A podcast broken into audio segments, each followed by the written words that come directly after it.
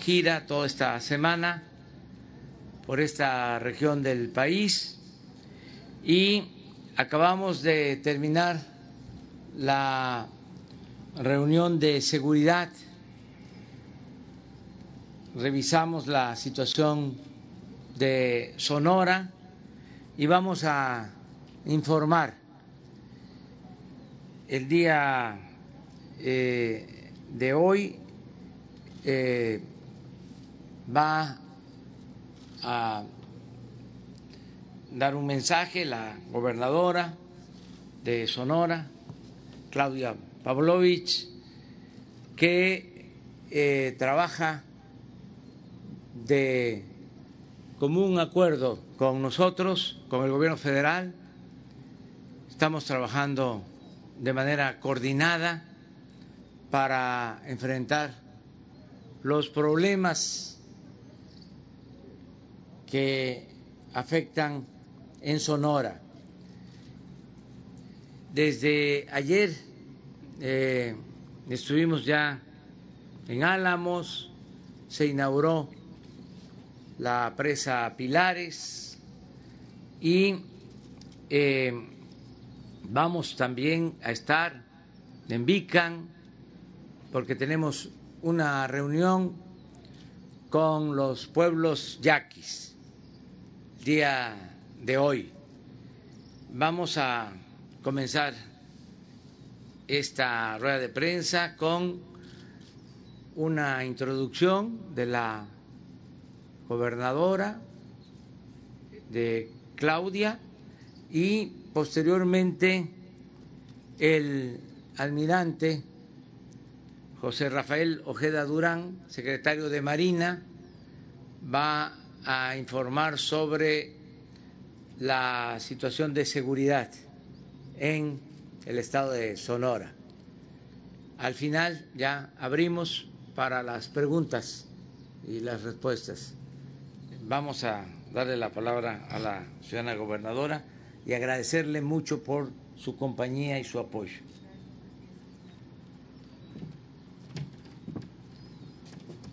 Gracias, presidente. Gracias por estar de nuevo aquí en Sonora. Bueno, como ustedes saben, ya lo comentó el presidente, ayer estuvimos inaugurando la presa Pilares. Ustedes saben, muchos de ustedes, eh, o algunos de los medios nacionales quizá no, pero se le llamaba la presa encantada porque pues no terminaba de construirse hasta que llegó el presidente y ya se nos otorgó los recursos para terminarla completamente. Es una obra muy importante. Aquí pues muy contenta que nos acompañe el jefe de la Guardia Nacional, el secretario Durazo, compañero paisano, al almirante Ojeda, al presidente municipal, el general. Muchísimas gracias, general. Eh, la verdad es que, Luis Crescencio Sandoval, eh, tuvimos una reunión ahorita en la mañana en la Mesa por, por Reconstrucción de la Paz. Eh, se abordaron varios temas. Como ustedes saben, en Sonora los temas más importantes en seguridad se trata de homicidios dolosos. Todos los demás hemos venido a la baja, pero no podemos bajar la guardia. Es decir, tenemos que seguir trabajando en, en coordinación yo agradezco muchísimo el apoyo del presidente en los temas de seguridad y en todos los temas, sobre todo al almirante, a la Guardia Nacional, al secretario, al ejército, porque siempre están pendientes. Eh, y a pesar que, como les digo, comparado con otros estados, nosotros ocupamos el número 25 en incidencia delictiva en lo general, sin embargo, los homicidios dolosos son, digamos, nuestra pata de palo, eh, es la, la, verdad, nuestro talón de Aquiles, ha venido siendo complicado, pero eh, con la coordinación y sobre todo en la forma que se han llevado a cabo en los últimos, en los últimos meses, con mucha eh, violencia. Y no estamos acostumbrados en Sonora y no nos vamos a acostumbrar.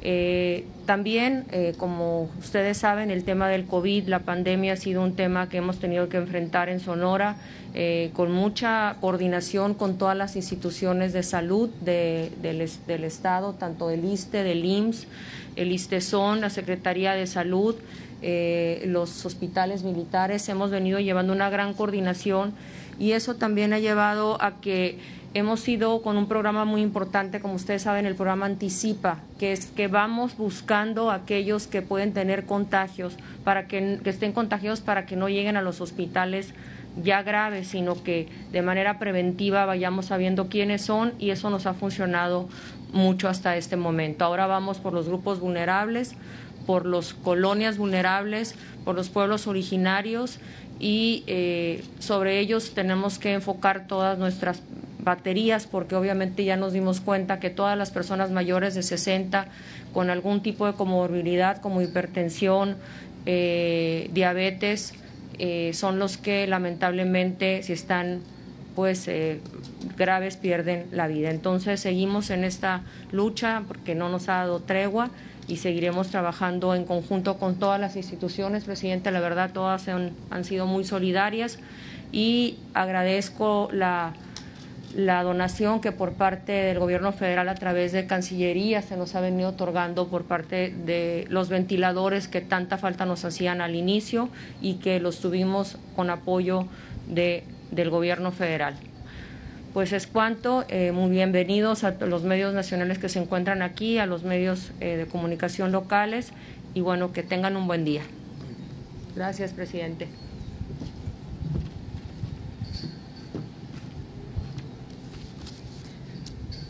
Con permiso, señor presidente. Muy buenos días, compañeros, señora gobernadora. Vamos a presentarle la situación de la seguridad pública aquí en el estado de Sonora. Como podemos ver, eh, en el estado hay 72 municipios con un aproximado de 2.850.000 habitantes. Aquí podemos ver cómo están distribuidos los diferentes habitantes en los municipios principales. La que sigue, por favor.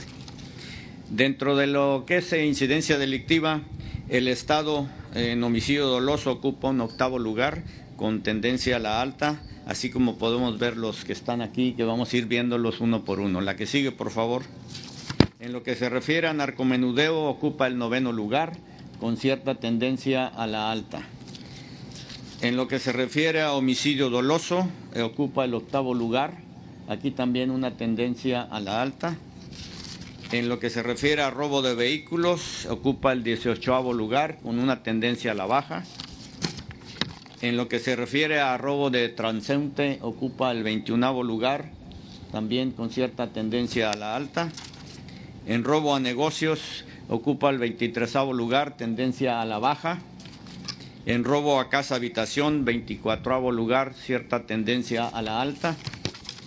En homicidio de lesiones dolosas, 27 lugar, con cierta tendencia a la alta, como lo podemos ver aquí.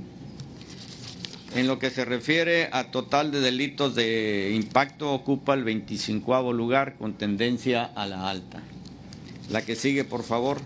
En homicidio doloso por entidad federativa, ocupa, tiene una calificación del número 10 en lo que se refiere a la media nacional de 1.452 y él tiene este estado tiene 1.756.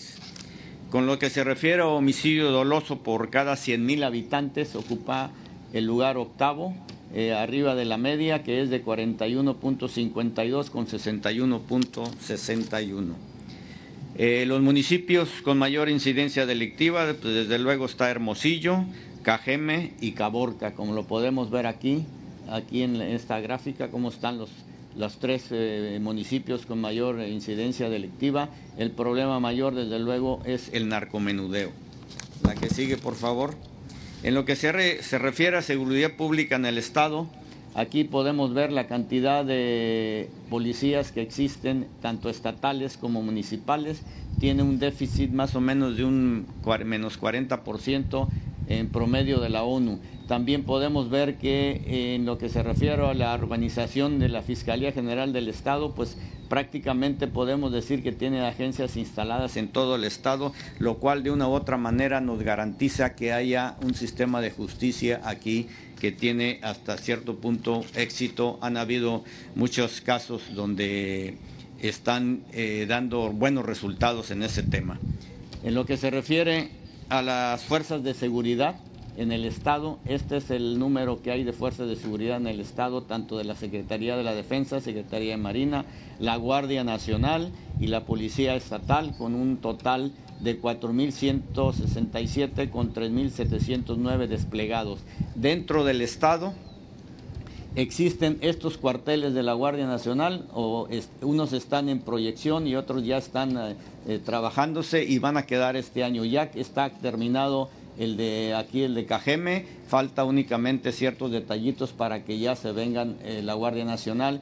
Están aquí en este año en San Luis de Colorado, perdón, el año que entra en San Luis de Colorado, el 2020 van a, a, finiquitarse el que está aquí en Pitiquillo, el otro en Hermosillo, en Moctezuma, en Bavispe y en Nogales, Sonora. La que sigue, por favor. En lo que se refiere a aseguramientos de puestos militares, aquí cabe recalcar, es un tema muy importante. Aquí la Secretaría de la Defensa Nacional tiene estación en Estación Don, en, en Querobabi, en El Gallardo y en Cucapa tienen eh, unos eh, este, puestos de revisión. Aquí lo que podemos resaltar que aquí en ese estado lo que más se ha eh, decomisado es droga sintética. Aquí el problema mayor que tenemos de este tráfico de drogas es la droga sintética y mucha de ella se queda en el Estado. El consumo es, eh, digamos que, un poco preocupante en este tema. En lo que se refiere a aseguramientos, la que sigue, por favor.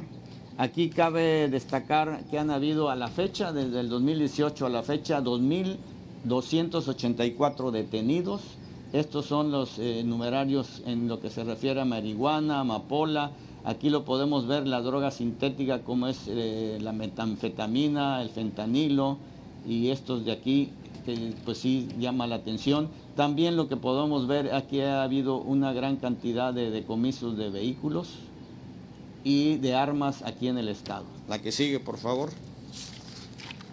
En aseguramiento de vuelos ilícitos, aquí se han dado eh, siete casos con resultados positivos, 22 han resultado eh, que no han sido eh, positivos, en total llevan 29 vuelos ilícitos en el estado y con lo que podemos ver aquí, lo que se ha decomisado y volvemos a lo mismo, la droga sintética, la metanfetamina y el fentanilo. Parece poco, pero en cuestión de recursos económicos se lleva a todo lo demás. La que sigue, por favor. En lo que se refiere a robo de hidrocarburos, hay cierta tendencia aquí al robo. La que sigue, por favor. La que sigue. No, la anterior. Robo de hidrocarburos, de hidrocarburos aquí en el tramo de que va de Hermosillo aquí a Guaymas y en el, tramo de Guaymas también aquí hay ciertos eh, de Guaymas en Palme, aunque no hay muchos eh, robos de ese tipo, se han decomisado 34 vehículos, 570 mil litros de combustible, eh, han sido detenidas 10 personas. La que sigue, por favor, el sistema penitenciario. La que sigue, la anterior. La que sigue. La que sigue, a ver, de esta. Bueno, los recursos federales. Los recursos federales aquí es la cantidad de recursos federales que se da a través del FAPS del Fortasec y el Fortamun, esa es la cantidad que se está dando aquí y eso es el, ranking que ocupa en, dentro de las en 32 entidades federativas. La que sigue, por favor. En lo que se refiere a programas sociales, aquí en el Estado hay alrededor de 18 programas sociales con un en mejoramiento urbano, en producción para el bienestar, pequeños y medianos productores, pequeños productores, productores indígenas, productores de caña de azúcar, de café, jóvenes construyendo el futuro, eh, programa para el bienestar de las personas eh, en emergencia social o natural, eh, educación básica, eh, tenemos eh, precios de garantía para productos alimentarios básicos, etcétera. Se están, en total se están beneficiando a 407.239 personas y el monto total, aquí lo vemos, son de 5.315 millones de pesos.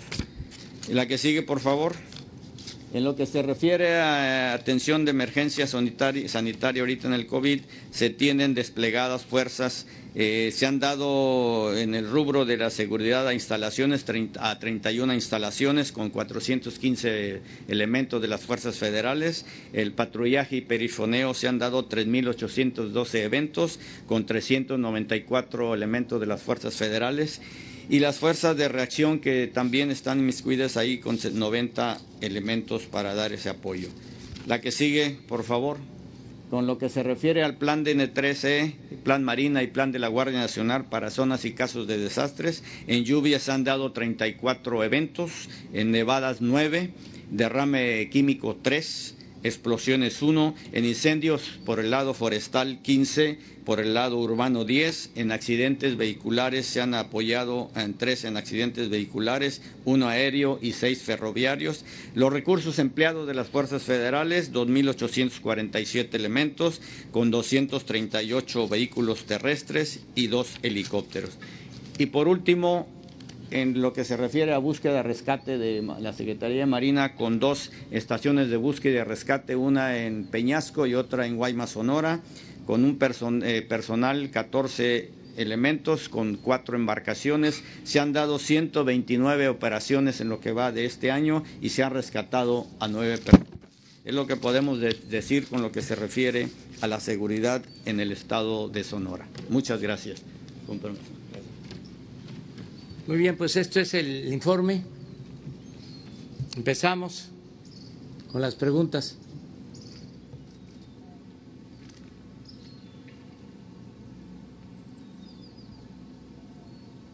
Buenos días, presidente. Buenos días a todos.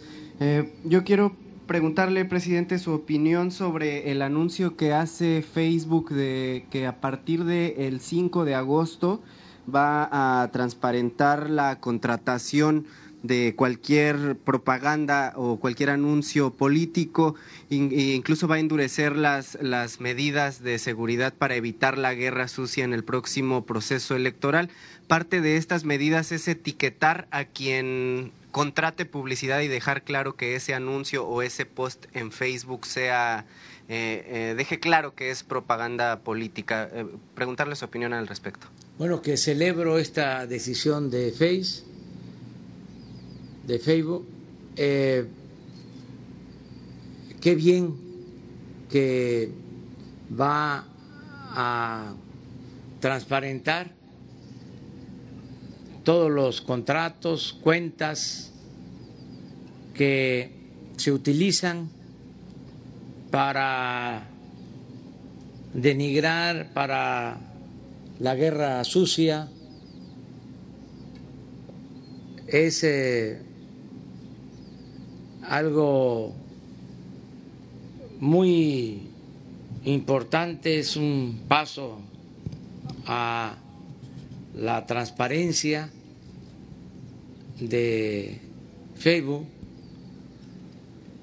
Ojalá y Twitter haga lo mismo. En caso de México, eh, donde se nota más manipulación en redes sociales, es en lo relacionado con Twitter. Es mi opinión. Ya ven que yo siempre digo lo que pienso. Mi pecho no es bodega en Facebook eh, no hay tanta manipulación, no eh, hay tanto uso de robots, de cuentas eh, artificiales, de compra de espacios para fines eh, políticos electorales, fuera del control de eh, las instituciones encargadas de la verificación sobre el uso del dinero en campañas. De modo que esto que está haciendo Facebook es muy oportuno para que haya control, que exista transparencia, que se sepa qué personajes de la política, del sector privado,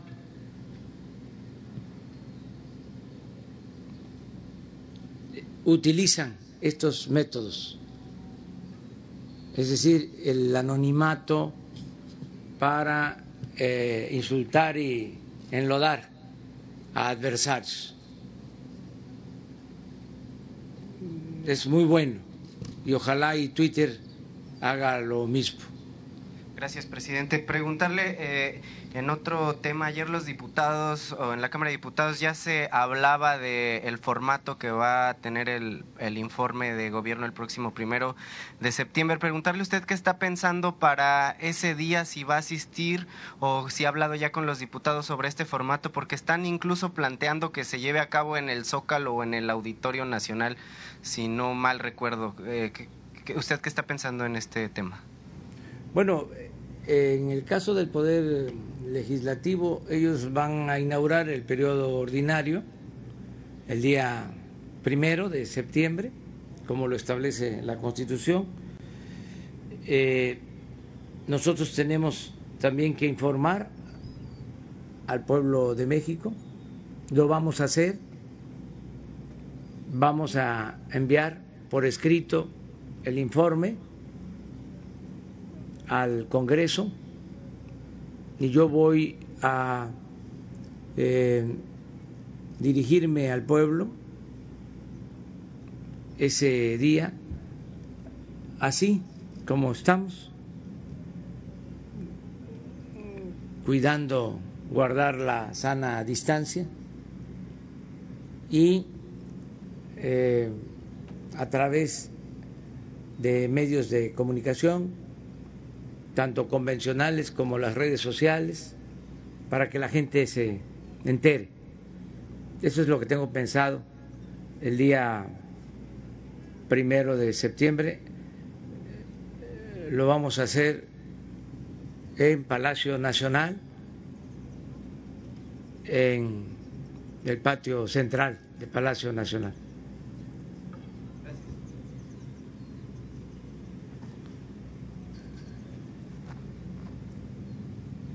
Presidente, buenos días, secretarios, gobernadora. Eh, presidente, eh, hoy se da a conocer que la Fiscalía General de la República investiga a todos eh, los integrantes del Consejo de Administración de Pemex por la eh, venta irregular de la planta de agronitrogenados, de, por la compra, perdón, irregular de agro, agronitrogenados. En ellos están inmiscuidos 12 eh, ex líderes del PRI. Eh, Pedro Joaquín Codwell, que era secretario de Energía en el sexenio pasado y consejero presidente del Consejo de Administración de Pemex, y Enrique Ochoa Reza, en ese momento subsecretario de Hidrocarburos de la Secretaría de Energía. ¿Usted conocía eso? ¿Cuál es su opinión sobre estas investigaciones a estos exdirigentes del PRI? Bueno, tiene que hacerse la investigación y sobre todo eh, terminar con eh, el proceso de eh, informe del señor Lozoya que declare sobre todo lo que sucedió. Él es un testigo eh, de primera porque eh, él era director de Pemex. Entonces, eh, era miembro del Consejo de Administración de Pemex y además en todos los consejos de administración de las empresas eh, públicas se levantan actas. Hay un orden del día, eh, eh, se va tomando nota de la intervención de cada consejero y eh, se apunta también sobre la postura de cada consejero. Y al final se vota. Y se sabe también por las actas que deben de existir quiénes votaron a favor, quiénes votaron en contra. En este caso tengo entendido que la mayoría votó a favor, por eso se aprobó lo de la compra de la planta de fertilizantes. Pero también hubieron quienes votaron en contra, que eso es también importante. Y sobre todo en las actas debe de aparecer por qué no estuvieron de acuerdo. Es una información básica y es eh, oficial. No pueden decir que eh, es una prueba que no ayude. Es fehaciente, solo que no existieran las actas, pero deben de estar tanto en Pemex como en la Secretaría de Energía y ya deben de estar hasta en los expedientes de la Fiscalía. Entonces ahí va a saberse todo. Por eso este caso de el señor Lozoya es muy importante, porque eh, tiene muchas implicaciones. Tiene que ver con el comportamiento de funcionarios, tiene que ver con el comportamiento de eh, ciudadanos supuestamente independientes, porque se fue creando la moda de meter a todos los consejos de administración a ciudadanos eh, aparentemente independientes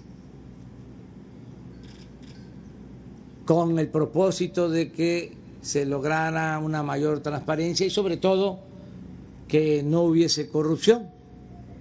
Pero estos independientes pues no lo eran al final, en muchos casos. Otros sí eh, cumplieron con actuar de manera eh, íntegra, con rectitud. Y también en este caso eh, se va a poner de manifiesto la relación delictuosa, la asociación delictuosa entre funcionarios y empresarios. Porque eh, no es nada más el funcionario público, es también el llamado hombre de negocio. Durante el periodo neoliberal, la verdad es que los que hicieron su agosto no eran en sentido estricto empresarios, eran traficantes de influencia. El empresario eh, actúa por lo general con rectitud, invierte, genera empleos, paga impuestos, obtiene una utilidad, una ganancia de conformidad con la ley. Pero lo que proliferó en el periodo neoliberal fueron eh, los eh, traficantes de influencia que no tenían ni siquiera especialidad, conocimiento, pero tenían agarraderas, tenían relaciones, con todo respeto, y no es general, no se puede aplicar a tabla rasa, había medios de comunicación que tenían contratos de obras. ¿Qué tiene que ver el periodismo, la radio, la televisión con construir una carretera? Con eh, llevar a cabo eh, una obra para Pemex o por qué eh, estaban en el negocio de la venta de las medicinas. Entonces, lo del señor Lozoya va a ayudar mucho a que se transparente todo y eh, que se termine este asunto, eh, que ojalá y ya la Fiscalía eh, concluya su proceso de investigación en esta parte que tiene que ver con el beneficio eh, de aceptar al señor Lozoya como testigo colaborador. ¿Por qué se acepta que sea un testigo protegido o colaborador? Pues para que hable, para que informe.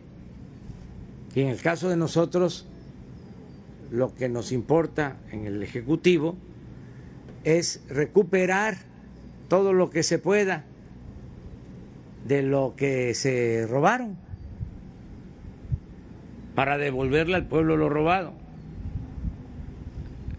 No es nada más eh, el castigo judicial o lo que establecen las leyes, es también eh, recoger lo que es patrimonio de todos los mexicanos.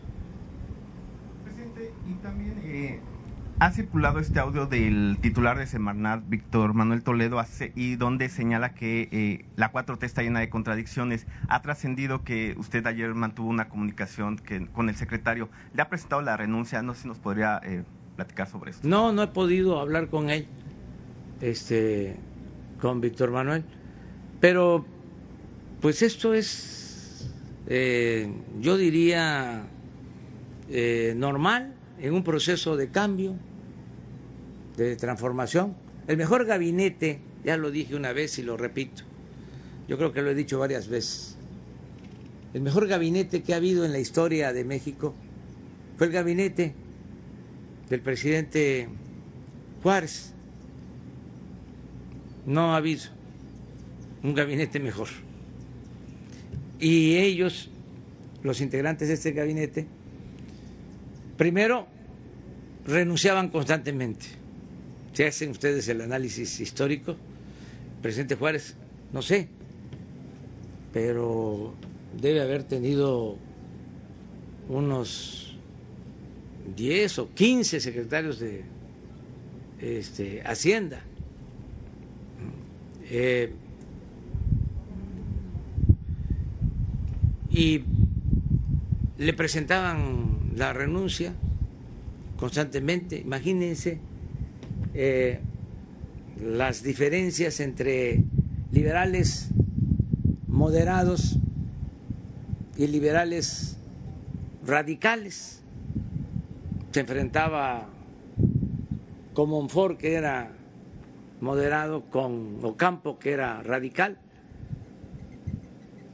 Decía, Ocampo escribió una vez a su yerno, de que como Ford quería resolver las cosas con apretones de manos. Y decía Ocampo, cuando lo que se necesita son apretones de pescuezo. O sea, posturas completamente distintas en el mismo gabinete y fueron hombres, porque en ese entonces predominaban los hombres, ya no es así y tiene que ser distinto hacia adelante. Pero se decía que eran hombres que parecían gigantes. Entonces se confrontaban constantemente. Entonces en el gabinete nuestro hay libertad y hay discrepancias. Y no hay eh, pensamiento único, eh, se da la libertad para que todos opinen. Desde luego, yo soy el responsable de el resultado final. Eh, yo soy el que al final decido y no son, eh, en este caso, porque ante la nación yo soy el presidente, soy el responsable, no son los secretarios los eh, responsables de decisiones, tiene que ser el presidente. Eh, entonces, busco siempre armonizar, escuchar a todos, darle la razón al que la tiene y eh, decido en función de lo que conviene más al pueblo. Solo para confirmar, presidente, ¿no le ha presentado la renuncia al secretario entonces? No. No.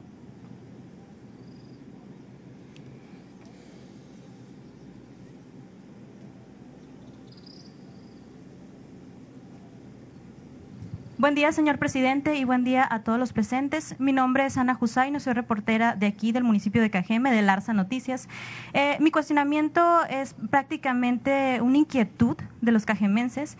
Eh, las calles aquí, la infraestructura es pésima, eh, el gobierno municipal no se ha preocupado por realmente mostrar resultados viables, que se puedan ver una respuesta favorable en este sentido.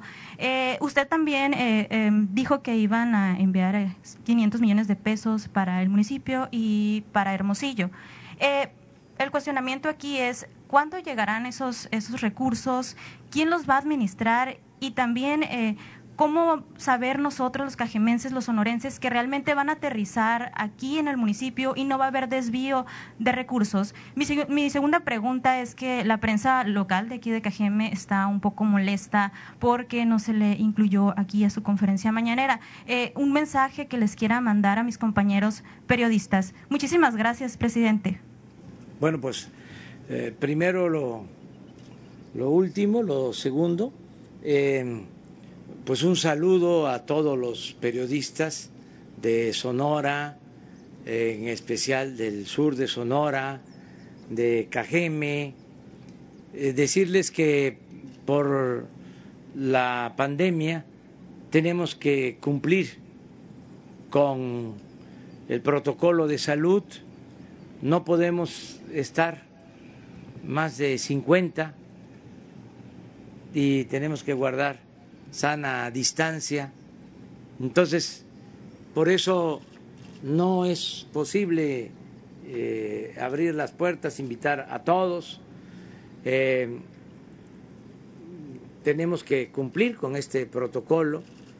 Ahora que voy eh, también con los pueblos yaquis, pues les ha estado pidiendo de manera respetuosa que cuidemos eh, lo de la sana distancia y que eh, estén los eh, gobernadores con sus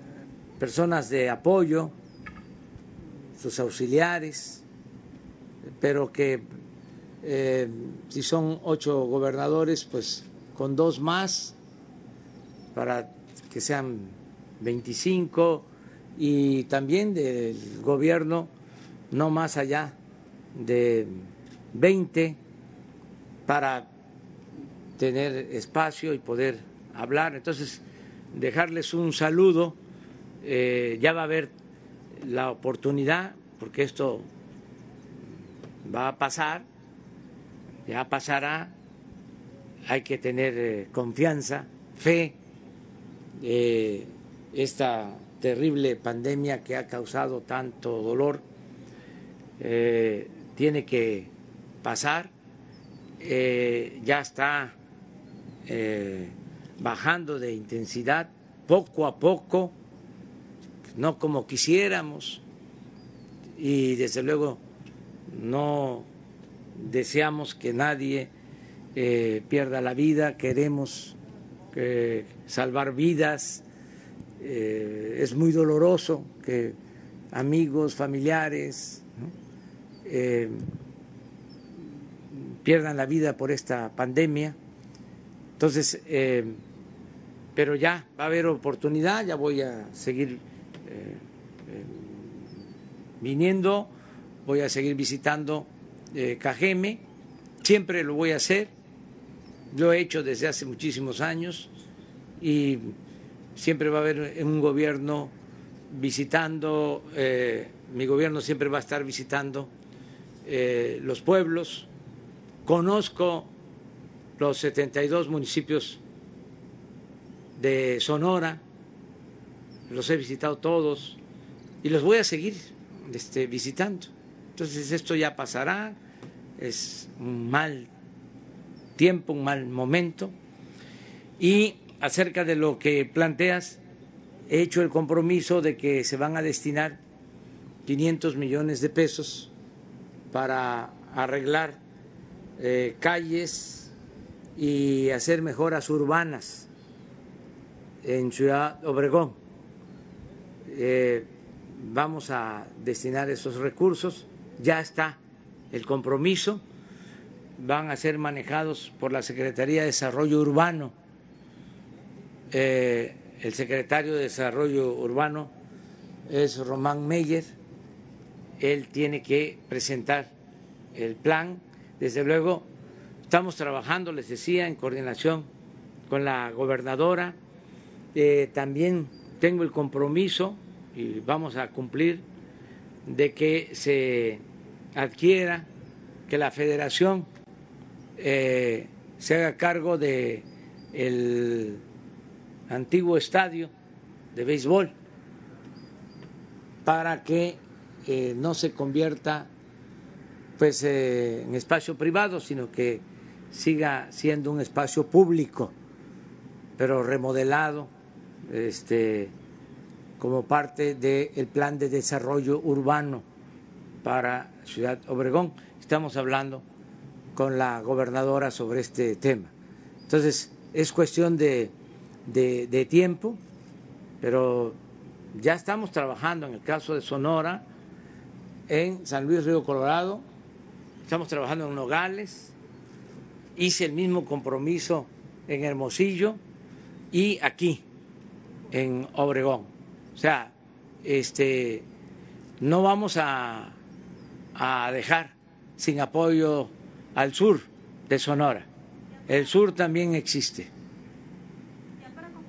Presidente, ya para concluir, eh, aquí en Cajeme, en Ciudad Obregón, es una de las ciudades más violentas eh, y aunque las autoridades a veces eh, quieren maquillar esa realidad, en, en, lo que va del año van alrededor de 270 asesinatos y vamos comenzando el mes de agosto y ya van dos asesinatos, ya abrió eh, agosto con estos dos asesinatos eh, violentos. Entonces, específicamente para el municipio de Cajeme, ¿qué estrategia eh, se está planteando para al menos bajar el porcentaje de este problema que parece que no cesa aquí en el municipio de Cajeme? Sí, vamos a, a ayudar más con presencia. Vamos a que haya más elementos de la Guardia Nacional aquí en eh, Ciudad Obregón, en el municipio de Cajeme, se está construyendo eh, un cuartel para la Guardia Nacional. Eh, se van a tener varios cuarteles en Sonora con elementos que van a estar garantizando la seguridad. Ya hoy tomamos esa decisión. Ya se está trabajando, ya está la Guardia Nacional, pero todavía no se ha desplegado por completo. Y este estado requiere de atención especial, Sonora. Por eso hago o llevamos a cabo estas giras y las reuniones donde nos ponemos de acuerdo con los gobiernos estatales para ver cuál es el estado en que está eh, la seguridad eh, o cuánto se padece de inseguridad, de violencia, dónde tenemos que actuar. Eh, lo hicimos, hay una atención especial.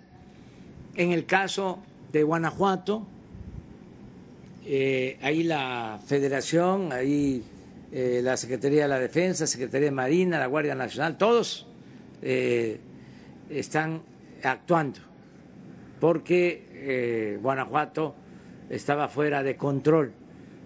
Estamos hablando del estado con más homicidios, con más violencia en el país.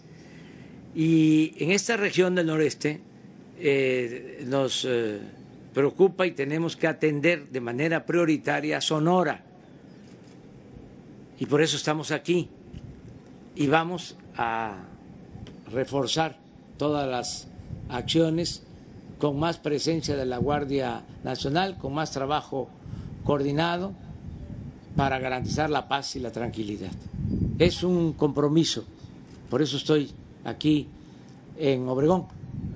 Por eso se hizo también esta reunión de seguridad aquí en Obregón.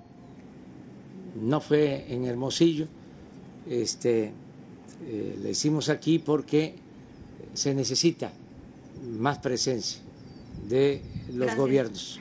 Muchas gracias.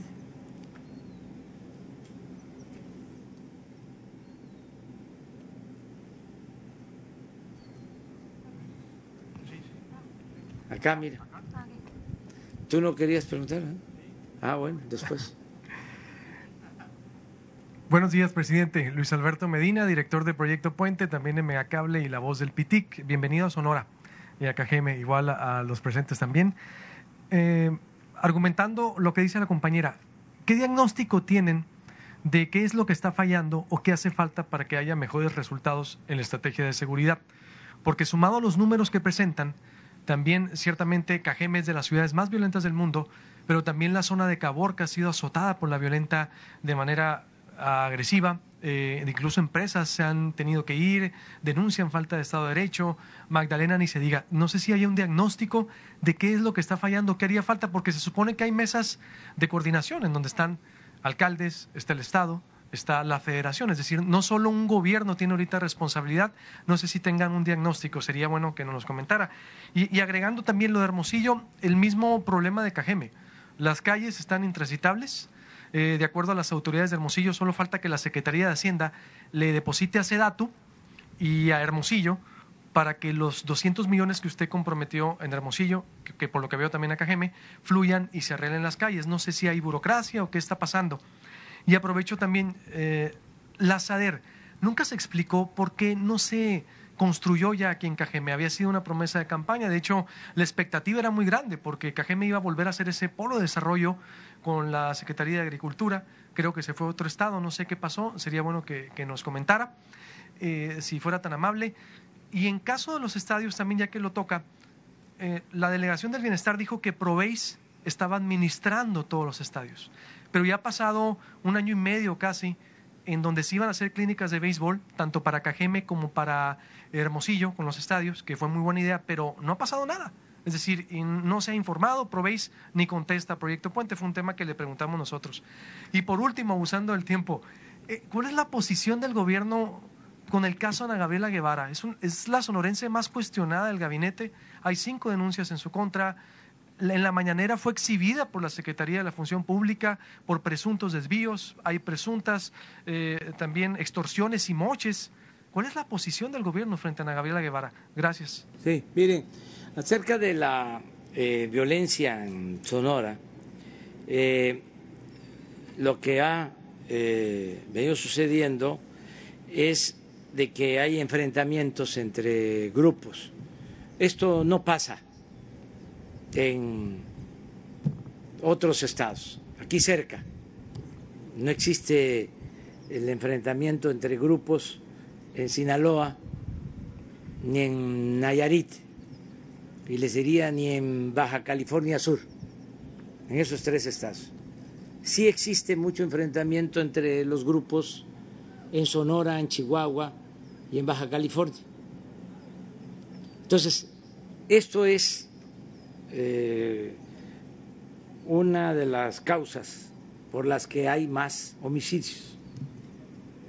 Desde luego, nosotros no queremos que nadie pierda la vida. No vamos a decir, eh, son enfrentamientos entre las mismas bandas. No, nosotros no queremos que ningún ser humano eh, fallezca y tenemos que garantizar la paz y la tranquilidad. Pero ese es un fenómeno, es eh, uno de los motivos estos enfrentamientos que producen más violencia.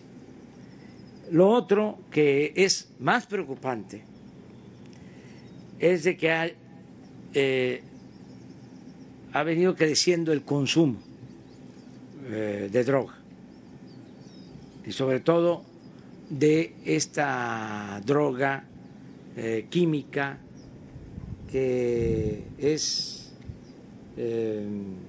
fatal. eso lo debemos de seguir atendiendo. Se abandonó durante mucho tiempo a los jóvenes. Eh, tenemos que darle mucho más atención a los jóvenes, lo que ya estamos haciendo, eh, becas para los jóvenes, eh, trabajo como aprendices para los jóvenes, no darle la espalda a los jóvenes, no discriminarlos. En el pasado se eh, dedicaron solo a llamarles ninis, a apodarlos como ninis de manera despectiva, ni estudian ni trabajan. Y nunca atendieron a los jóvenes. Ahora aquí, nada más en Sonora, tenemos 3.576 jóvenes trabajando como aprendices, que se les paga un salario mínimo. Eh, y las becas que se entregan en Sonora a jóvenes son considerables. Para el nivel superior, 5.315 becas de 2.400 pesos mensuales para que no abandonen la escuela. En el caso de el nivel medio superior, la preparatoria, todos los jóvenes de Sonora, más de 100 mil, tienen su beca. Con esta idea de que es mejor que los jóvenes este, estudien que estén en la calle.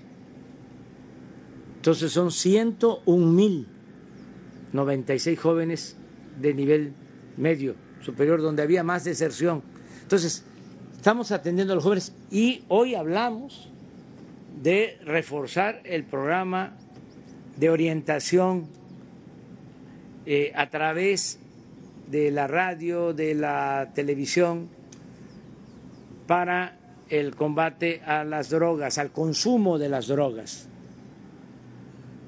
Darle información a las familias y a los jóvenes del daño tan grave que causan estas drogas, porque son mortales.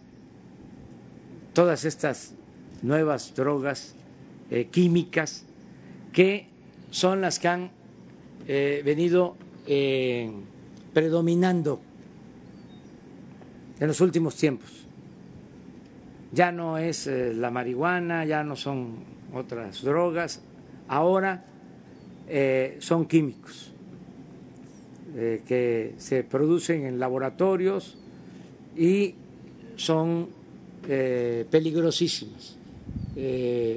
los jóvenes pierden la vida al consumo de estas drogas. Entonces, eso lo vamos a reforzar mucho aquí en Sonora, es decir, la prevención, el orientar a los jóvenes y el atender a los jóvenes. Eh, me preguntaste también sobre los programas de desarrollo urbano para Hermosillo. Hermosillo y Cajeme. Lo que dicen en Hermosillo, por ejemplo, es que Hacienda no ha liberado los 200 millones de pesos. Lo vamos a hacer este, lo más pronto posible. Eh, tengo que estar empujando al elefante porque nos dejaron un elefante echado mañoso y reumático. Ya lo paramos, ya le estamos quitando lo mañoso, pero todavía tiene reumas.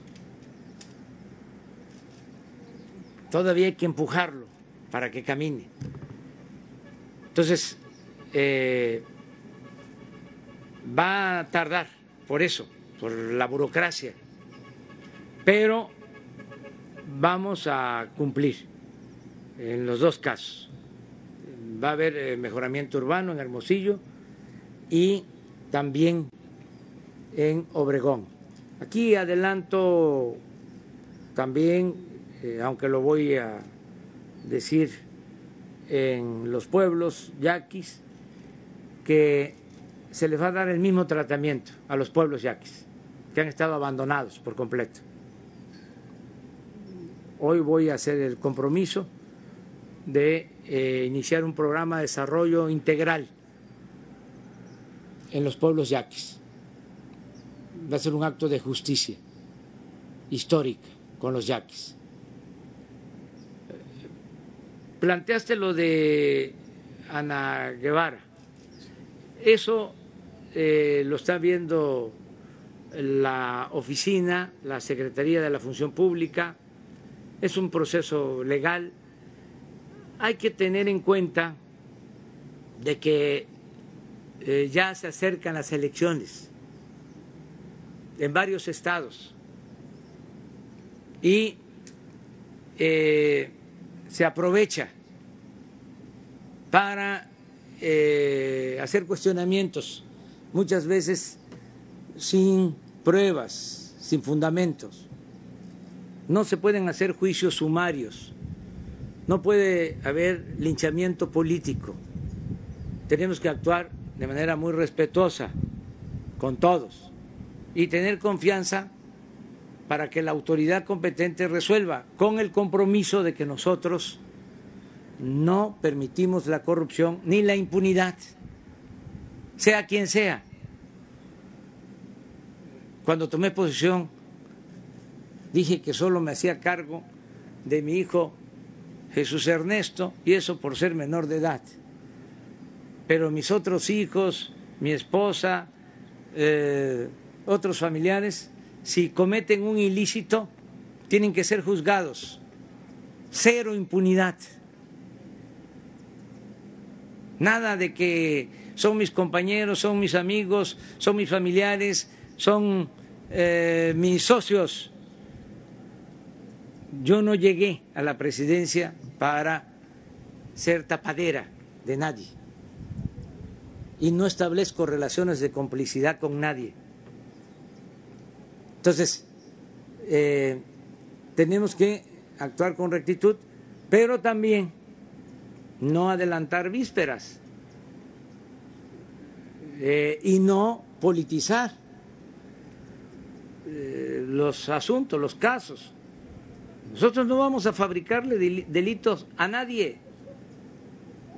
Este, el que tiene culpa va a ser castigado, pero no vamos a hacer como sucedía anteriormente, de que por cuestiones políticas se juzgaba a los adversarios, a los opositores. Eso no. Ya venimos de muchos años de lucha a mí me desaforaron de manera injusta, me querían meter a la cárcel eh, y me fabricaron un delito. Imagínense si yo, siendo presidente, voy a actuar de la misma manera, de ninguna forma. Esto tiene que cambiar. Pero sí, si hay este eh, delito y la autoridad eh, así lo decide, tiene que castigarse a la persona. No se va a proteger a, nadie, Guevara. Si se comprueba, se va a Si se comprueba. Y al mismo tiempo, no eh, culpar antes de que terminen los juicios. Es decir, no eh, linchar políticamente a nadie.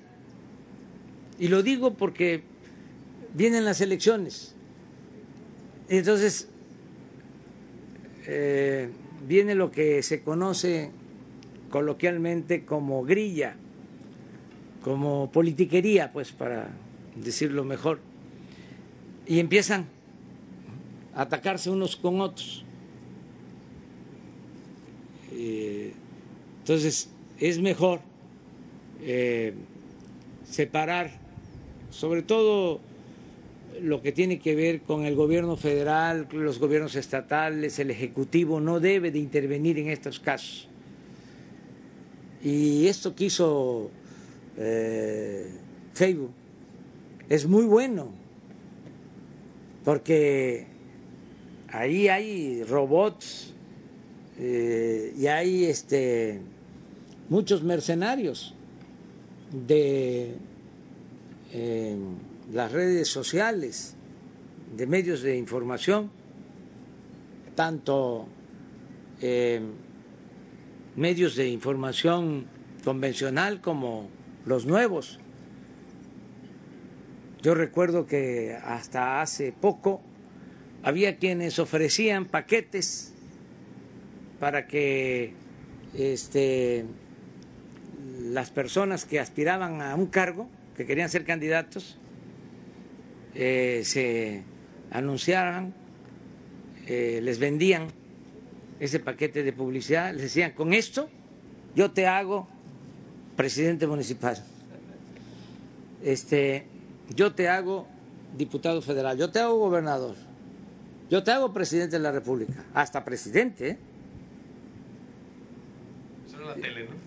Sí, no, eh, son eh, publicistas. Entonces, el paquete te va a costar tanto. ¿Y qué incluye? Pues incluye contratación de robots, incluye guerra sucia, incluye que sale una nota que se fabrica de que mm, ya se le ve más joven al presidente. Este ya no está este chocheando. Ya se ve este, que está muy bien de salud. Entonces, inmediatamente la nota la replican pagando. Y ahí aparece el presidente ya con cara este, juvenil, radiante. Pues es lo mismo, o sea, es puro mercado y cuesta muchísimo. Entonces, eso de Facebook es una gran noticia. Eh, y pues yo le recomendaría a los candidatos eso de manera muy respetuosa, que no se dejen estafar, que si quieren ocupar un cargo, si este, quieren llegar a, a una eh, a un sitial de, de, servicio público, a un cargo, debería de ser a un encargo, más que cargo. Primero, que no sean hipócritas que realmente de manera sincera quieran servir al pueblo, que le tengan amor al pueblo. Si no le tienen amor al pueblo, que se dediquen a otra cosa. Primero. Y si le tienen amor al pueblo y son honestos, no van a ir a robar a los cargos. Entonces, y quieren este, servir, quieren participar, casa por casa Ahora hay un poco de calor, pero con una gorrita, unos tenis, un morral y un volantito, casa por casa. 200 casas diarias. Eso es mejor que los paquetes esos de publicidad, porque a la gente le va a llamar la atención. Dice, bueno, y este, me vino a visitar. Aunque por el COVID ya no se sabe, ¿no? Ah, eso sí tienen que ir bien, este, este, pues protegidos. Y ya va a pasar lo del COVID. Yo eso es lo que espero. Lo de Sader nomás, presidente. Y lo, ah, ¿qué, ¿Qué pasó? viene Sader. ¿Sí viene a Cajeme? Sí viene a Cajeme. Y no es cierto que esté en otro estado. Es que se paró todo el proceso de descentralización por lo de la pandemia. Pero Sader viene a Cajeme. Fue mi compromiso. Y los compromisos se cumplen. ¿Para cuándo, más o menos? Pasando. Yo, yo creo que va a ser el año próximo. Eh, la Secretaría de Educación, que cumple 100 años, el año próximo, se va a Puebla.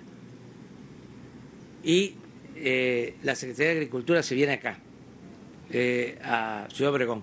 Y las clínicas del deporte, para cerrar, gracias por su tiempo. Es decir, sí se va a cumplir también ese compromiso. También. Porque va muy retrasado. Sí, es lo mismo. Es eh, problemas burocráticos de en dónde operar lo de Proveis primero que se buscó que fuese en la Secretaría de Educación, luego en el Seguro Social, ahora eh, en la Comisión del Deporte, pero vamos adelante en eso. Gracias por su tiempo.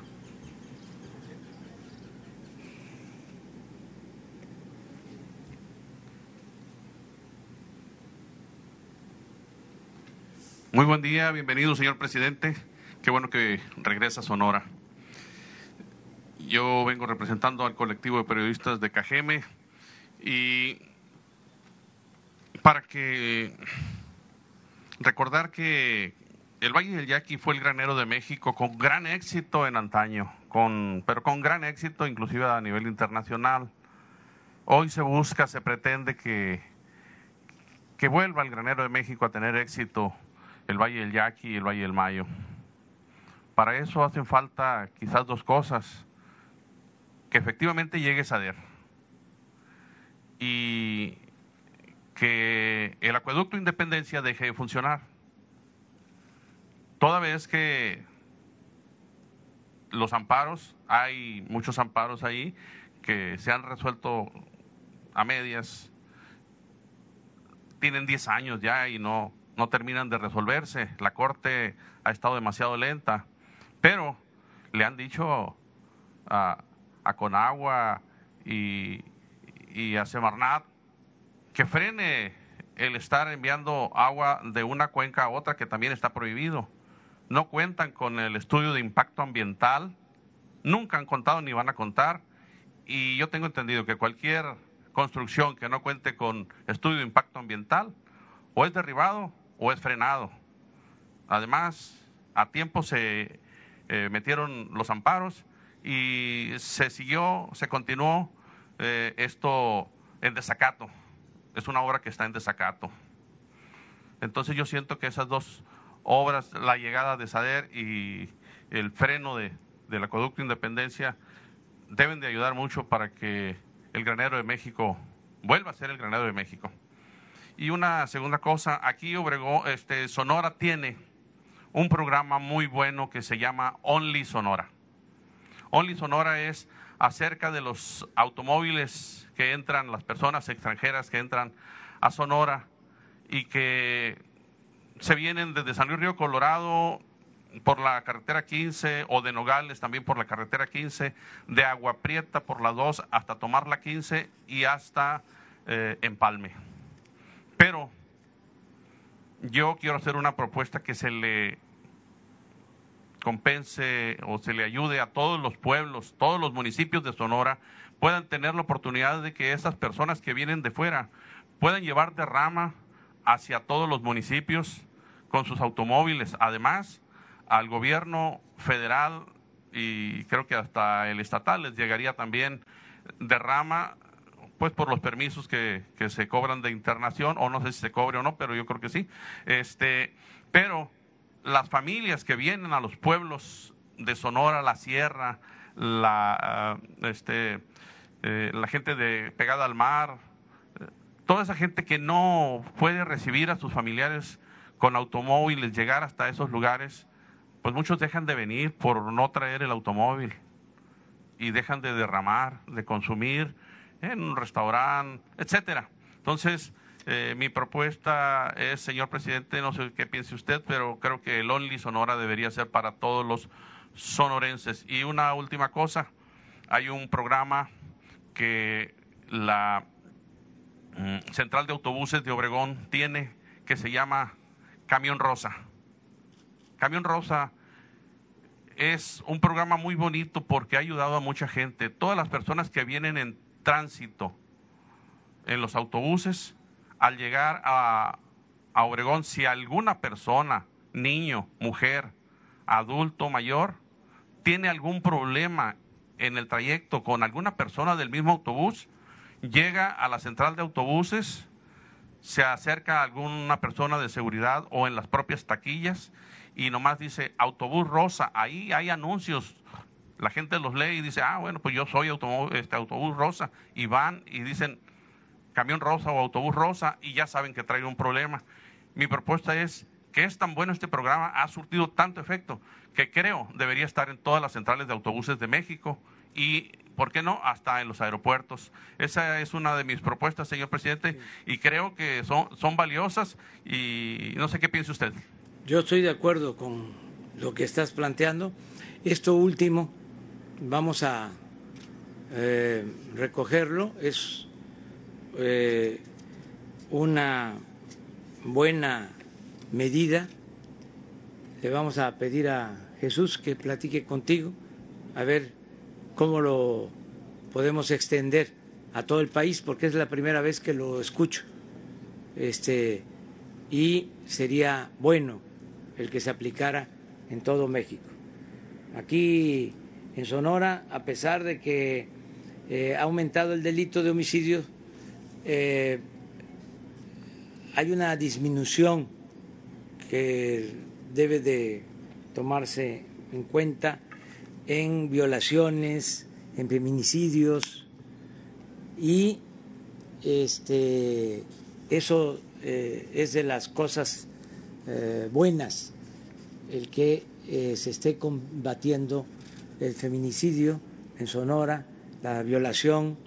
En eso hemos avanzado. O sea, así como no tenemos eh, nada que ocultar acerca de que sí hay un incremento en homicidios, hay delitos en donde se ha trabajado y se ha obtenido buenos resultados, incluso eh, el asesinato de periodistas, de cuatro asesinatos de periodistas en Sonora en los últimos tiempos, ya tres, este, vamos a decir, aclarados, con detenidos eh, y uno más en proceso de eh, investigación. O sea, son de las cosas que podemos informar. Y sí viene la Secretaría de eh, Agricultura, sí viene eh, a Cajeme, aquí a Obregón, eh, y vamos a seguir atendiendo pues las diferencias que hay, los problemas que se originan por el manejo del agua las controversias. en este caso, la Suprema Corte también forma parte de ese elefante blanco a la que también hay que darle un empujón, señor presidente. Sí, todo el gobierno. hay que estar este, eh, em, empujando, aun cuando se trate de, de poderes eh, independientes, autónomos, que deben de respetarse, pues hay asuntos de Estado, vamos a decir, que van más allá de los poderes y afortunadamente con el presidente de la Corte llevamos buena relación, lo mismo con el fiscal general y eh, con el Poder Legislativo. Todos tenemos que este, trabajar juntos. Quiero eh, comentarles que no está la Secretaría de Agricultura en Cajeme, pero sí estamos ayudando como pocas veces a los productores. Aquí se está dando subsidio a productores de maíz y sobre todo de trigo. A ver si me consiguen, eh, Daniel, la nota que me envió Ignacio Valle para dar a conocer esto, porque sí se está ayudando. También quiero eh, aprovechar para decir que de los créditos a pequeñas empresas por la pandemia, empresas familiares, esto es comercios, talleres, se han otorgado aquí en, en Sonora hasta, hasta ahora se han eh,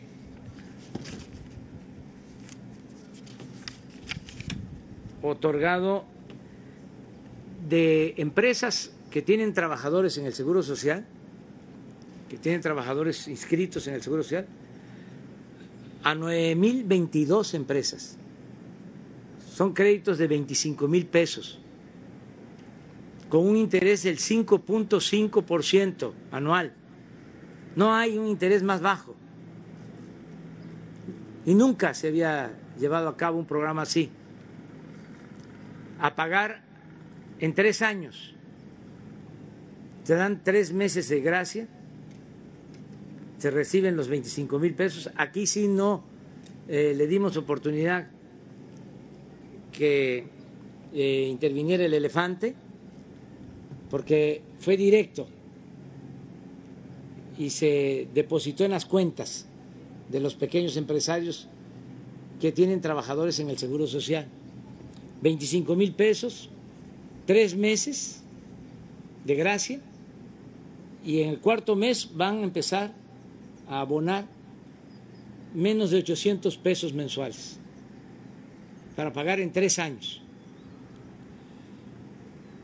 Esto significó una derrama aquí en Sonora de 225 millones de pesos, nada más en estos créditos. Pero además se amplió a 14.240 pequeñas empresas más del sector informal de la economía lo que implicó 356 millones adicionales. O sea, estamos hablando de 600 millones de pesos para cerca de 25 mil créditos a pequeñas y medianas empresas en estos tres meses. Y miren, esto es Sonora en trigo. Se apoyó la comercialización de 261 mil toneladas con 496 millones de pesos.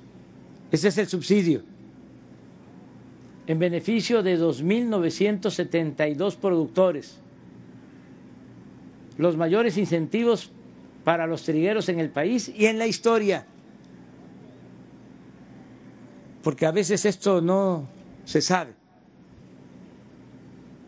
el maíz para medianos productores se van a beneficiar 1.624 productores con 192 millones de pesos. Y maíz y frijol para pequeños productores son 7 millones 500 mil pesos. Esto para 76 productores, pero estamos empezando con la eh, cosecha en el caso del, maíz. Se va a ampliar.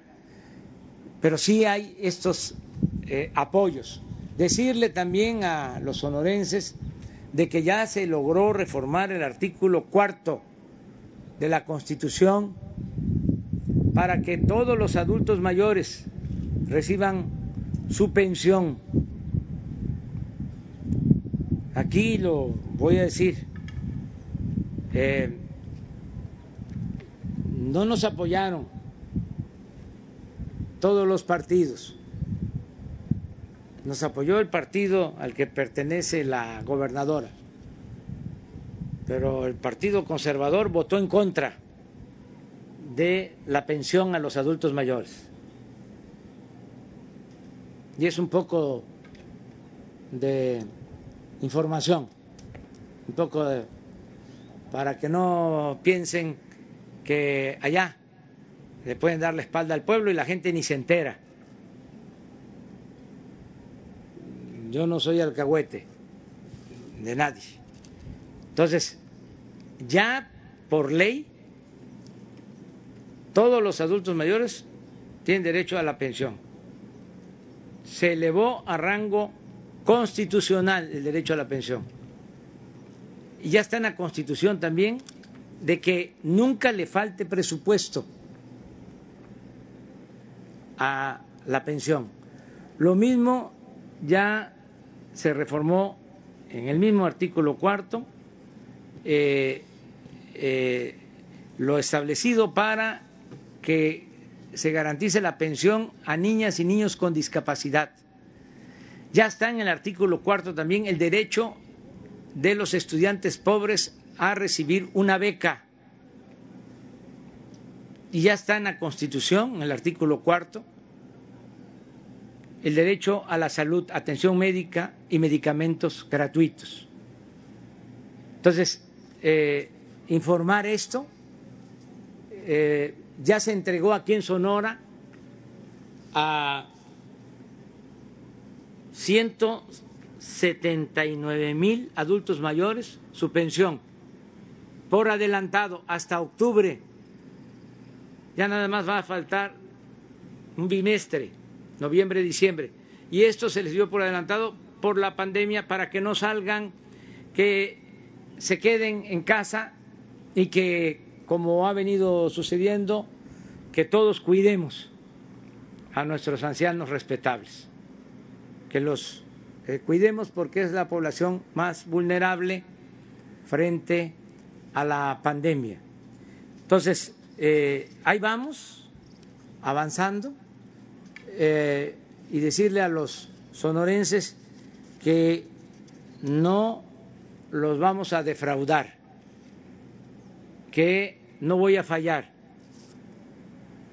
que voy a estar a la altura del pueblo de Sonora y que vamos a cumplir todos los compromisos. Usted dijo muchas veces que no suelten al tigre. Yo veo un tigre muy bien intencionado, haciéndole bien a quienes más lo necesitan. Y me falta el tema ese del Only Sonora, ¿qué le parece? Pues este habría que estudiarlo, analizarlo.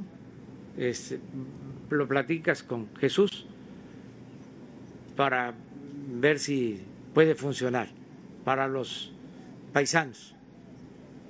Gracias, señor presidente. Muy bien. ¿Les parece? A ver, contigo terminamos.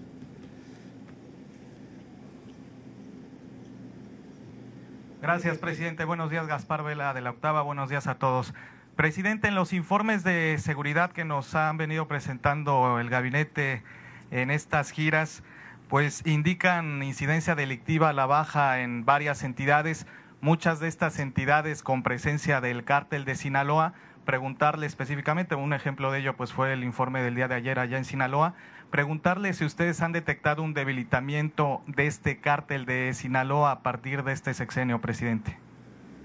No, yo lo que he venido sosteniendo es de que las reglas están muy claras, que nosotros no vamos a cometer el error.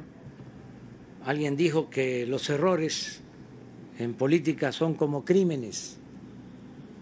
No vamos a cometer el error de proteger a un grupo para perseguir a otros. Que no se va a permitir la impunidad. No hay arreglo, no hay acuerdo con ningún grupo. Se aplica la ley por parejo.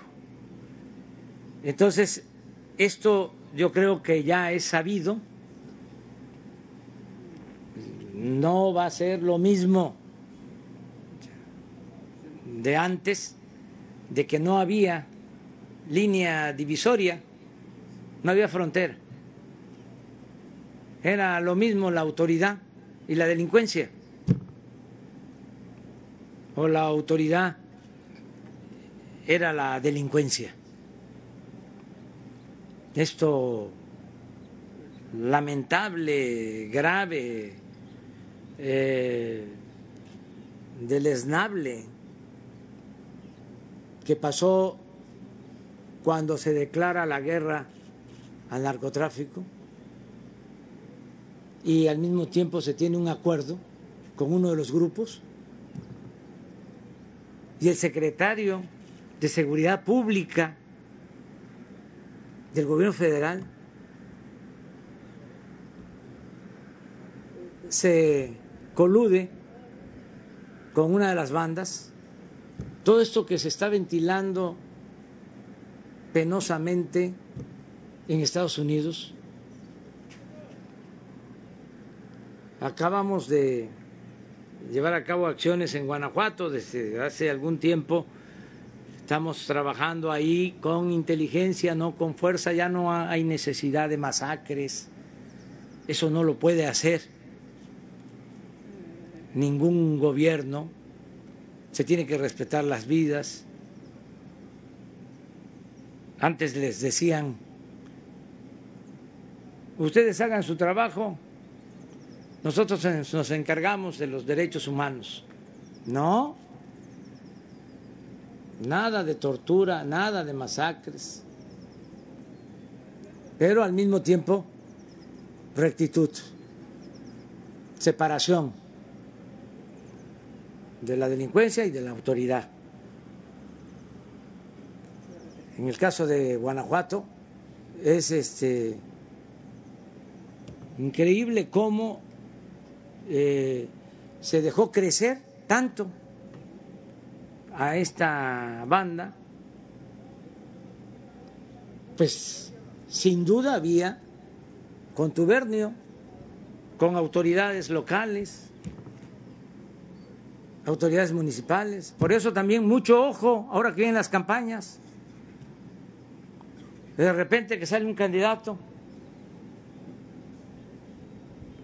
y a repartir dinero y a comprar votos. Y antes había dinero de procedencia ilegal y ganaba el candidato y les daban la dirección de obra pública para que se cobraran. Y luego ya era la Secretaría de Seguridad Pública. Y luego ya el presidente municipal. Era de ellos. Todo eso se tiene que terminar.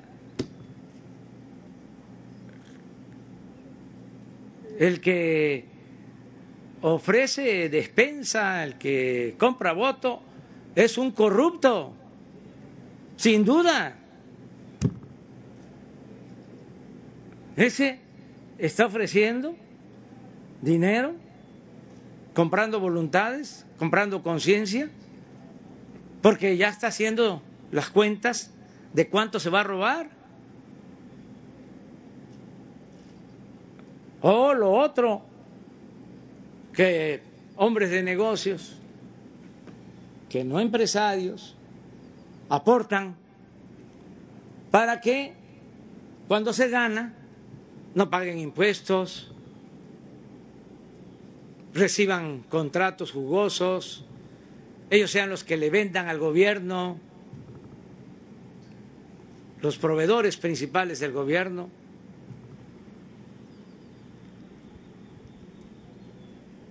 Al carajo con todo eso. Tenemos que establecer una auténtica democracia y que sea el pueblo el que elija libremente a sus autoridades. Entonces, yo creo que eso ya lo saben los de las bandas, ya saben que no hay cabida para componendas les haré un llamado a estos grupos delincuenciales a no meter las manos en el próximo proceso electoral, presidente. Sí, este, además no se les va a permitir. Y una de las reformas que se hicieron es muy importante, es que el fraude electoral ya se considera delito grave. Una autoridad que utilice dinero para apoyar un candidato, para comprar votos, va a la cárcel sin derecho a fianza.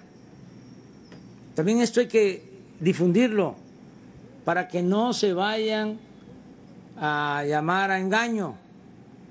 Que no digan esto, yo no lo sabía, es una sorpresa. No, el que compra voto, el que eh, falsifica actas, el que rellena urnas, el que aplica el carrusel, el ratón loco, todo eso que había antes, que padecimos aquí en Sonora, un tiempo, una campaña.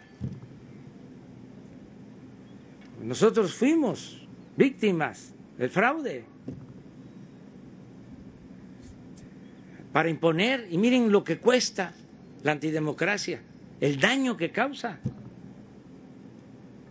Como imponen a un presidente eh, con el fraude, ese presidente no llega con legitimidad suficiente, porque no llega con el apoyo del pueblo, entonces para obtener legitimidad tiene que llevar a cabo actos espectaculares. Eso fue lo que pasó para tratar de legitimarse este presidente que fue impuesto, que nos eh, robó la presidencia, declara la guerra contra el narcotráfico. Y miren en la que nos mete, le pega un garrotazo a lo tonto, al avispero. Entonces, no es cualquier cosa un fraude electoral, daña muchísimo. Entonces, por eso tiene que haber democracia, elecciones limpias, libres, por lo que corresponde al gobierno que represento, nadie va a meterse. Y el que eh, quiera participar y además es legítimo, es su derecho, de conformidad con la Constitución, va a tener que pedir permiso, dejar el cargo y desligarse del gobierno. Presidente, mi segunda pregunta. El pasado 22 de agosto del 2019 usted anunció que la Guardia Nacional iba a implementar una estrategia para prevenir e incluso investigar el delito de feminicidio. Preguntarle si esta estrategia finalmente sí se concretó, en qué consiste y si sí se concretó, qué resultados ha tenido, presidente. Estamos todos los días atendiendo el delito de feminicidio. Eh, si ustedes eh, lo observan, pon la lámina de feminicidio diario en cada eh, estado y a nivel nacional. Pero aquí en Sonora, sí, de las que presentó el almirante, sí hay una, ¿verdad? Feminicidio.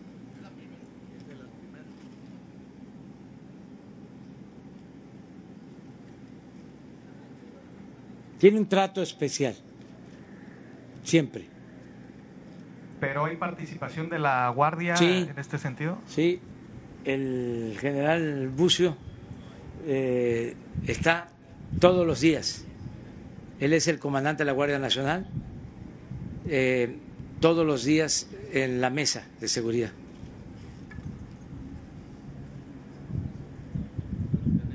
¿No se tiene? ustedes. Bueno, pero sí lo tratamos. Eh, nos vamos a, mañana en Baja Sur lo damos a conocer. Muy bien, pues eh,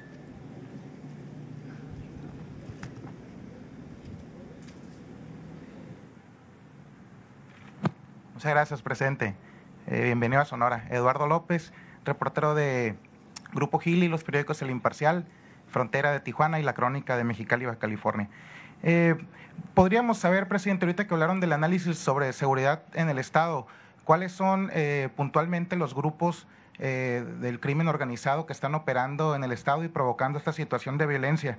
Y una segunda pregunta sería sobre, ah, comentó que ahorita en su, su, siguiente punto en la gira es con, con los indígenas yaquis, la etnia yaqui, la más representativa aquí del Estado ellos tienen eh, problemas eh, de hace décadas con eh, el uso de su territorio, el agua. ¿Podrán atenderse sus demandas ya que se puedan terminar estos, estos temas? Porque también provocan problemas al aparato productivo cuando hacen sus bloqueos, que generalmente son una vez por año, digamos, ¿no? Y, y a la población también que transita, pues que debe hacerlo de manera libre por la, por la vía incluso al tren, como, es, como está ocurriendo ahorita. ¿Se, ¿Se, podrán terminar, considera usted, este tipo de, de, bloqueo? ¿Se podrá cumplir con la tribu este, yaqui? ¿Y, ¿Y qué posición podría tomar su gobierno con este tipo de protestas de eh, eh, tapar las vías de comunicación? Gracias. Bueno, mire, eh, vengo hoy a Sonora y voy a estar con los pueblos yaquis porque vamos a suscribir un acuerdo, un convenio con ellos, porque queremos eh, reivindicarlos, queremos eh, hacerles justicia, porque es mucha la deuda que tiene el pueblo de México con los yaquis. Es el eh, acto de injusticia más grande que se cometió durante el porfiriato.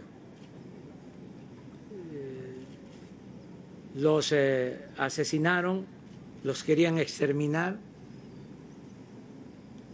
Se calcula que perdieron la vida más de 15 mil yaquis. Todo porque querían quitarles sus tierras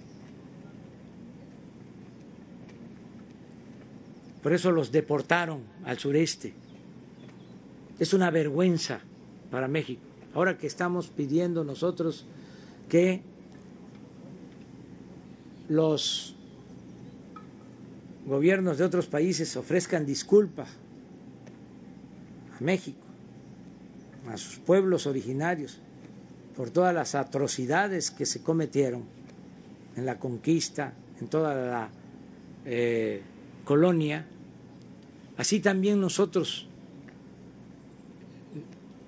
vamos a ofrecer disculpas al pueblo yaqui. Y no es un asunto nada más de protocolo, de ceremonial, de formalidad. Tiene que haber justicia. Al yaqui se le ha tratado muy mal. Desde luego, nunca fueron tan maltratados como en el porfiriato. Venían los generales, lo mismo que pasaba con el pueblo maya, Huerta, Blanquet, todos esos generales que eh, participaron en el golpe de Estado contra el presidente Madero, el gran presidente Madero, apóstol de la democracia, todos esos fueron entrenados reprimiendo a las comunidades indígenas de México. Y repito, los más reprimidos de todos fueron los yaquis. Y fueron atendidos durante el gobierno del general Cárdenas que se les restituyeron sus tierras. Pero después se fueron modificando las resoluciones, sobre todo la resolución presidencial del general Cárdenas. Y se les fue estigmatizando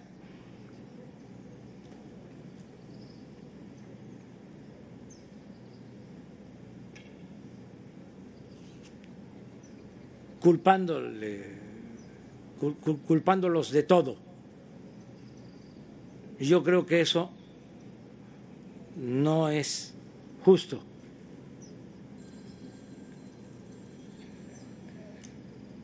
Entonces vamos a ayudar a los pueblos yaquis. Va a haber justicia. Y de esa manera, eh, con diálogo, con atención a sus demandas legítimas, vamos a llegar a un acuerdo. Por eso voy ahora a los pueblos. Eh, es un acto de justicia. A veces no se entiende porque ha habido mucha campaña en contra de los pueblos yaquis. Además, se ha querido borrar ese pasado de injusticias. Porque imagínense el asesinar y desterrar, el que se llevaban a los yaquis que sobrevivían a las haciendas enequeneras de Yucatán, a las haciendas cañeras de Veracruz, si se mantienen como cultura, es porque han sabido resistir con dignidad y en mucho por el reconocimiento del general Cárdenas y también de Adolfo de la Huerta. sonorense. Pero se tiene que eh, garantizar que haya justicia. Si hay justicia, hay paz y hay tranquilidad. La posición respecto a los bloqueos carreteros de su gobierno, señor Que se tiene que dialogar y llegar a acuerdos. Es que eh, de repente allá en México, eh, unos señores, no todos, pero algunos delincuentes de cuello blanco, toman el acuerdo de que van a construir gasoductos por todo el país para crear eh, plantas de generación de energía eléctrica alimentadas con gas, hidroeléctricas. Y entonces eh, hacen el plan, vamos a construir 10 hidroeléctricas y vamos, termoeléctricas, perdón, y vamos a comprar gas en Estados Unidos y vamos a hacer los ductos. Entonces, al final no hacen las termoeléctricas, pero sí compran el gas. La Comisión Federal de Electricidad, que estaba tomada por los mercaderes, les compra el gas a precios elevadísimos,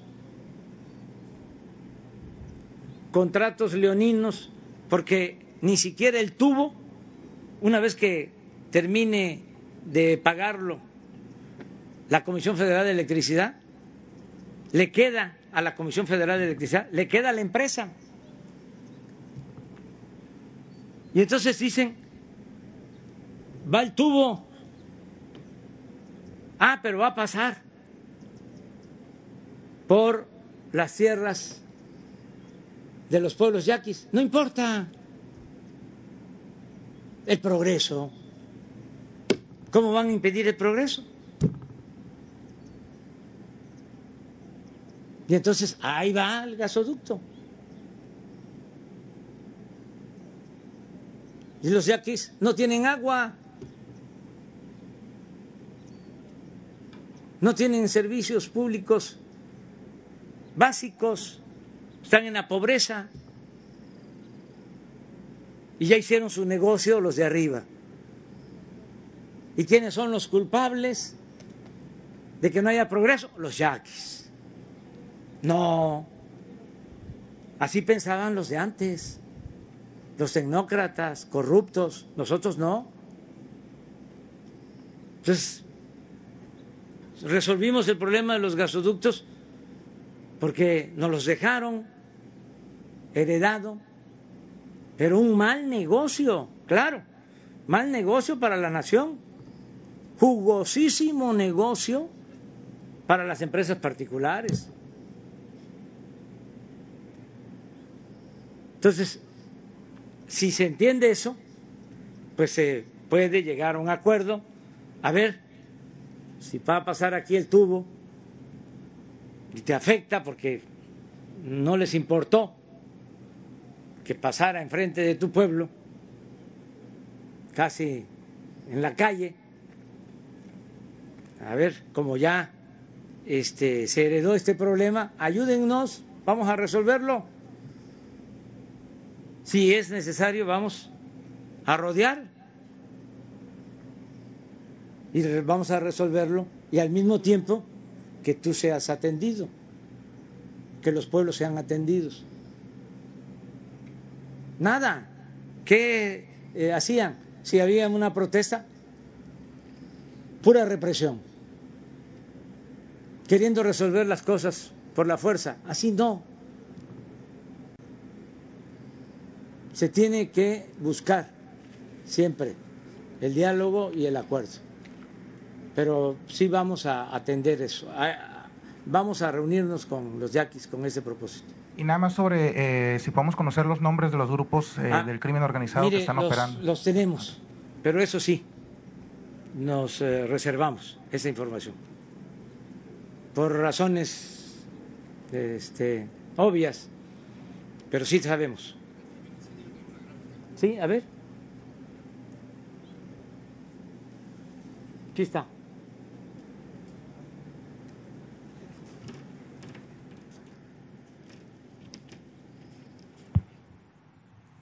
Feminicidio,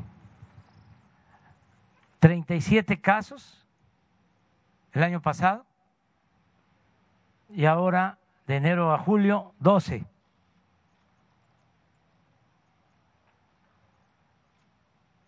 Y esto es muy importante. Las sentencias condenatorias. 49 Seis de doce. ¿No tienen el caso de los eh, periodistas? Que también es importante.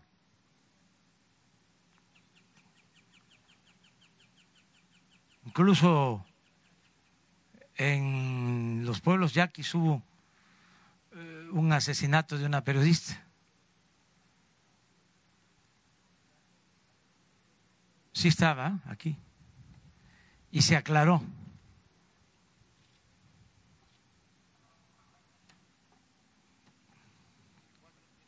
De cuatro, tres ya resueltos. Con responsables o presuntos responsables porque hasta que terminen los procesos.